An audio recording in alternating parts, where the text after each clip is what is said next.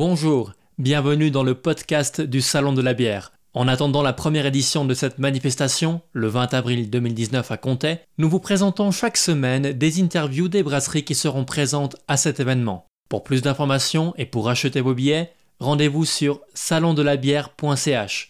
Bonne écoute! Voilà bientôt dix-huit ans que ces trois amis d'enfance, Gabriel, David et Reto, ont commencé à concocter des remèdes pour leur brasserie, docteur Gabs. Dans cet épisode, Reto nous parle de bière en canette, de la brasserie et de leur style de bière.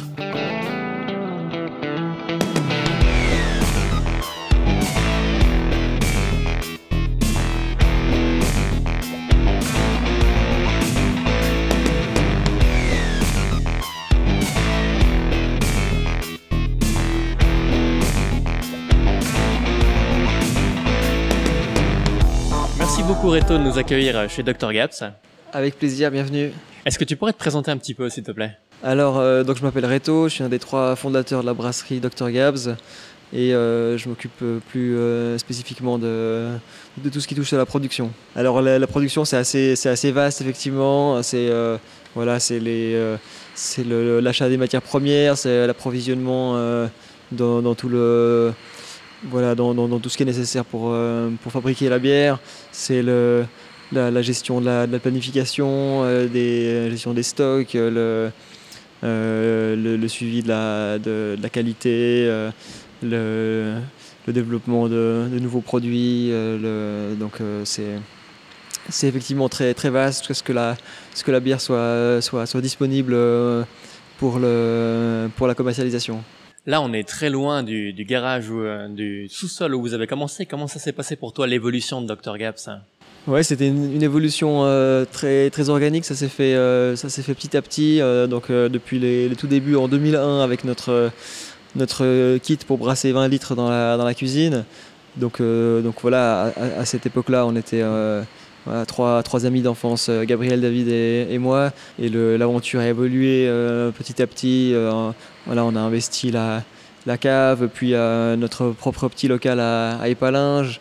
Et euh, à la fin de nos études, euh, on, a, on est, on est parti à Savigny dans un, pour, une, pour faire une brasserie déjà un peu plus sérieuse. Et là, euh, on, a, on a franchi encore une, une étape euh, aujourd'hui à Puydoux avec, euh, avec euh, voilà, une...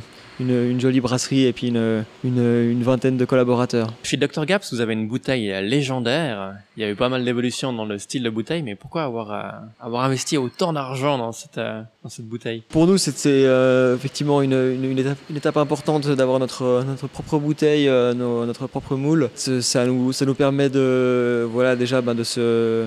De se, de se différencier par rapport aux autres bières qui sont sur le, sur le marché. C'est une, c'est une bouteille qui est, qui est, qui est unique, qui est aussi, euh, qui est aussi, c'est aussi la seule bouteille euh, de, de bière suisse qui est, qui est fabriquée localement, euh, donc à, à Saint-Pré, quelques kilomètres de, de chez nous. Donc c'était voilà, d'une part pour ce côté euh, local et aussi de différenciation et de, de, de jouer euh, avec un petit clin d'œil sur le, le, le, le côté euh, médical du, du docteur avec une, euh, voilà, cette bouteille qui, euh, qui fait penser un peu à un, à un flacon comme ça euh, médicinal du, du dix-huitième siècle euh, avec, un, voilà, avec ce verre aussi très, très épais, un, euh, couleur aussi vert foncé. C'était, c'était pour, euh, pour jouer un peu sur ce, sur ce côté-là.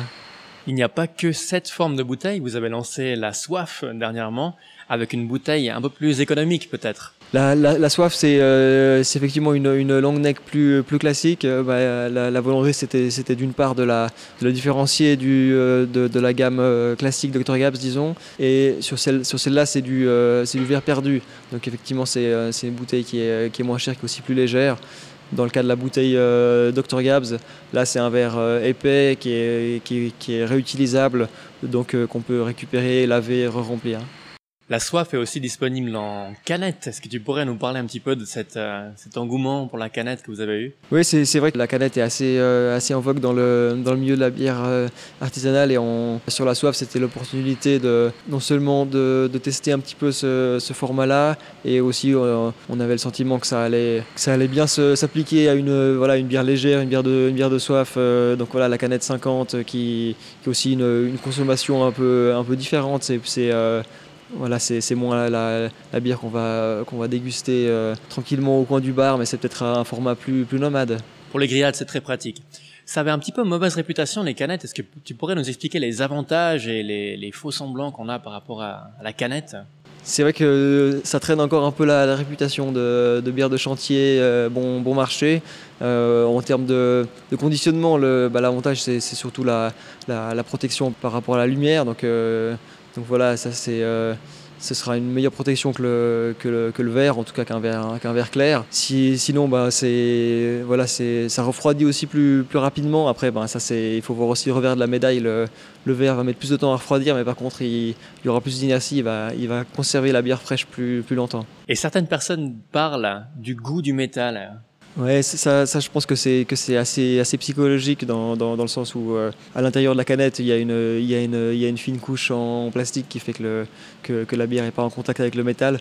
Après, ben, si on si on boit la canette euh, sans voilà euh, directement à la canette, euh, c'est sûr que les, les lèvres sont en contact avec le avec le métal. Peut-être que ça peut euh, ça peut donner ce, cette impression là. Mais euh, voilà, honnêtement, je pense que c'est que c'est surtout dans, dans la tête que ça que ça se joue. Sur une dégustation à l'aveugle, je pense qu'on on ferait pas la différence entre une entre une bière en, en bouteille, en canette ou euh, ou en fût. C'est une bonne idée, ça. On va essayer de prendre les gens qui disent ça et on va les mettre dans un test en double aveugle, voir comment ça se passe. Bonne idée. Et au niveau aussi du, du poids, j'ai l'impression que ça joue un rôle quand même important, la, la canette, par rapport à une bouteille en verre. Ça, c'est clair que le, le, le, le poids, il est, euh, il est beaucoup plus, beaucoup plus faible. Donc, euh, euh, ça, c'est sur toutes les, toutes les étapes de, de transport, eh ben, ça, va être, euh, ça va être intéressant. Euh, après, je dirais que voilà, les questions de transport, ça va surtout jouer un rôle quand on fait de, quand on fait de l'export, quand les bières voyagent beaucoup. Nous, on, on reste un acteur euh, très, très local, sans exportation. Donc, euh, quelque part, ça fait un peu moins de, un peu moins de sens. Mais comme tu disais, voilà, la, la bière dans le sac à dos pour les, pour les grillades, ouais, tu vas être... Euh, tu vas être plus content de porter un, un, un six-pack de, de canettes que de, que de bouteilles.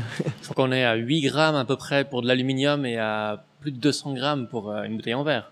Oui, exactement. On est autour des, autour des, des deux cents grammes pour, pour un verre perdu. Là, dans, pour nos bouteilles en, en, en, verre, en verre réutilisable, c'est même à plus de trois cents grammes. Donc euh, ça, c'est clair que sur le, sur le contenant vide, c'est euh, assez impressionnant la différence. Chez docteur Gabs, vous êtes sans arrêt en train d'expérimenter. Qu'est-ce que vous voyez pour la suite comme style de bière? Bah, là, les, les, les, les évolutions euh, qu'on qu'on note ces, ces dernières années, bah, ça va surtout en direction des, des bières, euh, des bières euh, acides, des bières euh, vieillies, en, vieillies en barrique. Pour ça, nous, on a, on a lancé cette année la, la saison barrique qui est, euh, qui est vieillie dans des, dans des barriques de, de Chasselas. Et, et là, on a, on a un projet de, de développer aussi une, une bière acide. Donc c'est effectivement les, ouais, en tout cas les, les, les tendances actuelles qu'on qu'on peut, qu'on peut dénoter. Moi, je me réjouis de goûter votre, votre bière acide, votre sour, puisque j'apprécie beaucoup ça et c'est un petit peu... C'est pas tellement connu encore comme style. Ça arrive. Oui, c'est vraiment une, une niche dans la niche. C'est clair. Après, ben, voilà, chez, chez docteur Gabs, on fait des, on fait des bières... Euh, Euh, on, on fait des bières de, de caractère qui restent aussi, euh, qui restent aussi accessibles, donc c'est un peu notre, notre marque de fabrique, autant sur la bière en barrique que, que sur, une, sur une sour. Le, le, le but, de, ce serait de garder un, un équilibre, une certaine buvabilité. Vous avez une gamme assez grande. Qu'est-ce que tu conseillerais comme première approche, comme première bière pour les gens qui n'aiment pas la bière?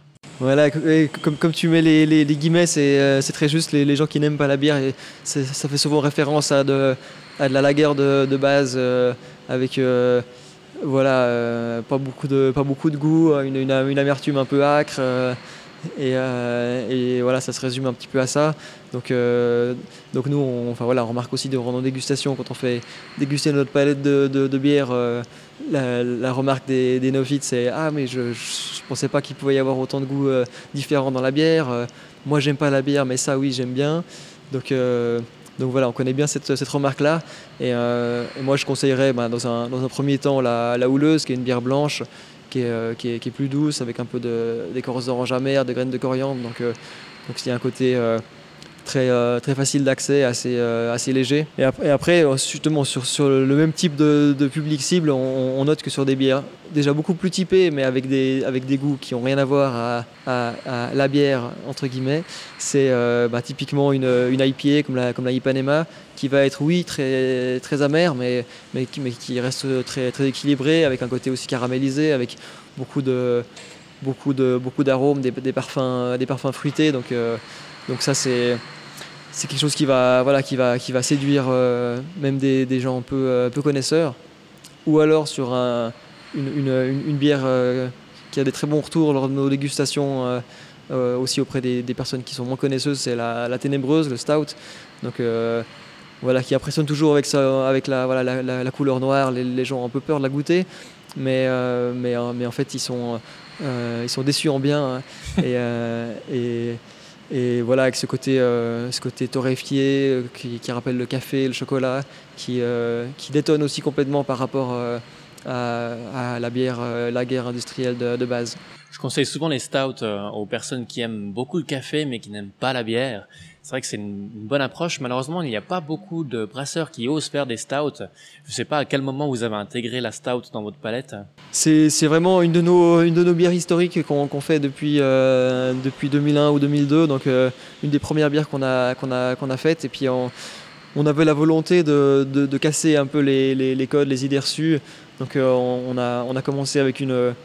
Une, une blonde, mais pas une, mais pas une blonde euh, légère comme on, comme on pourrait le penser, mais voilà, la Tempête qui est une blonde triple à huit pour cent, donc quelque chose de vraiment euh, rond, corsé. Euh, bien, elle s'appelle euh, pas la Tempête pour rien. Voilà, exactement, ça, ça, ça, ça, ça sort pas de nulle part. Et de l'autre côté, on a fait la, la, la, la Ténébreuse. Euh, à la base, on l'a fait encore plus légère que maintenant, à quatre pour cent. Et euh, c'était pour euh, voilà, aussi contrecarrer l'idée que, que euh, quand on voit une bière foncée comme ça, on se dit « Ah, mais ça, ça va être lourd, euh, j'en bois une gorgée, j'ai mangé. Euh, » euh, Alors qu'en fait, euh, euh, pas du tout, ça peut être une bière qui est aussi très, très légère. Aujourd'hui, euh, on l'a remontée à, à, à six pour cent, mais ça, ça reste une bière qui, a une, qui, se, qui se boit très facilement. docteur Gabs, il y a un autre docteur qui va venir au Salon de la Bière, c'est docteur Brau Wolf de Zurich, mais pourquoi le docteur? Est-ce qu'il y en a un de vous trois qui, qui aurait fait des études dans ce domaine-là? Alors en, en, en fait, euh, justement pas, c'est plutôt ça le, le clin d'œil. Donc euh, bon, déjà on a donné ce nom à, à notre brasserie quand on avait, quand on avait seize ans, donc c'était un petit peu tôt pour le, pour le, le doctorat, mais euh, dans la famille de, de Gabriel, euh, entre ses, ses parents, ses frères et sœurs, il se trouve que c'est le seul qui n'a pas de doctorat. euh, donc c'était un, un, un moyen de lui, euh, de lui donner, euh, donner ce, ce titre-là, le euh, voilà, docteur S. Bière. Et, euh, et sinon, bah, voilà, c'était aussi pour le côté un peu euh, euh, expérimental, savant fou, euh, qui, euh, qui, qui, qui collait bien à la création de bière. Il y a des gens qui se lancent dans la bière à la crise de la quarantaine, il y a des gens qui se lancent un peu plus tard. Vous, vraiment, à seize ans, c'était parti. Quand on a une brasserie qui a quinze ans d'âge, forcément, vous avez commencé tôt. C'était pas un peu difficile pour vous euh, au début? euh, Effectivement, en, de, en deux mille un, le, le marché n'était pas du tout ce qu'il est, euh, ce qu'il est aujourd'hui. On a, voilà, on a commencé sous forme de, de, de hobby, de passion. Et euh, quel, quelque part, ben, voilà, on, le, le train de la bière artisanale a, a, a plutôt émergé euh, quelques, quelques années plus tard. Euh, C'est sûr qu'il y a une lame de fond qui est... Euh, Euh, qu'on peut ressentir au niveau, au niveau mondial, mais on, voilà, on, en tout cas on a, on a envie de penser qu'à notre, à notre échelle on était aussi en partie acteur de ce changement. Alors docteur Gabs a participé à beaucoup de manifestations de bière. Qu'est-ce que tu aimes dans ce genre de manifestation et qu'est-ce que tu attends de manière un peu différente au Salon de la Bière?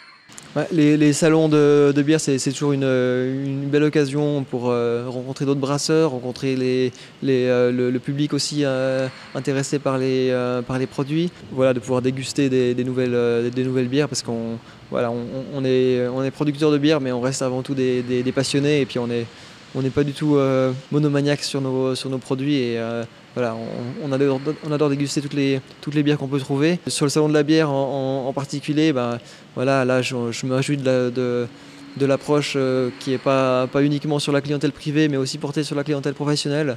Et de, voilà, je, me, je me demande quel, quel engouement ça, ça aura à ce, à ce niveau-là. On espère qu'il sera très grand.